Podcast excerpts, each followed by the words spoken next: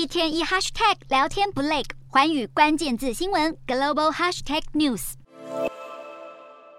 随着中国共产党第二十次全国代表大会公布日程，隐身好一阵子的中国国家主席习近平，三十号公开接见获得表彰的公务员。被香港媒体《明报》解读为二十大的筹备工作相当顺利。三十号，路透社分析，备受外界关注的新一届中国最高领导班子谜底即将揭晓。其中，习近平渴望第三度续任，打破邓小平定下的中国共产党中央总书记只能做两任十年的潜规则。而六十九岁的习近平也将挟总书记、中央军委主席跟国家主席三位一体的头衔，集中决策权。跟政治权力，巩固共产党核心地位，但他仍然不太可能像毛泽东一样使用“共产党主席”这个称号。此外，港媒《星岛日报》预测，五年后习近平将满七十四岁，还不算老迈。因此，二十大可能还不会敲定除军。至于中国国务院总理李克强将在明年三月卸任。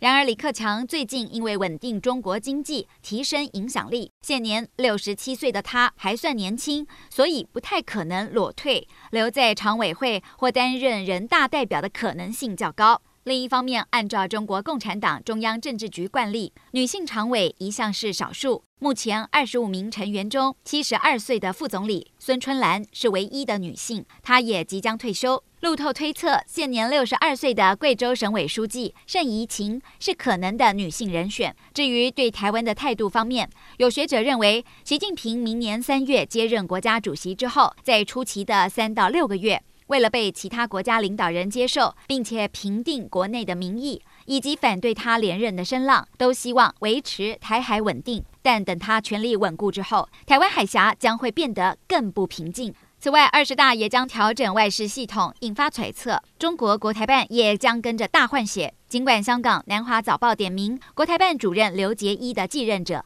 可能人选包括中国外交部次长谢峰跟马朝旭，中国共产党中央对外联络部副部长郭业洲，以及现任国台办副主任陈元峰。不过，最后决定权依然握在习近平手中。分析指出，理想人选除了要具备外交资历跟经验，最好曾经在福建省待过，又要被党内领导阶层给信赖，所以真的不好找。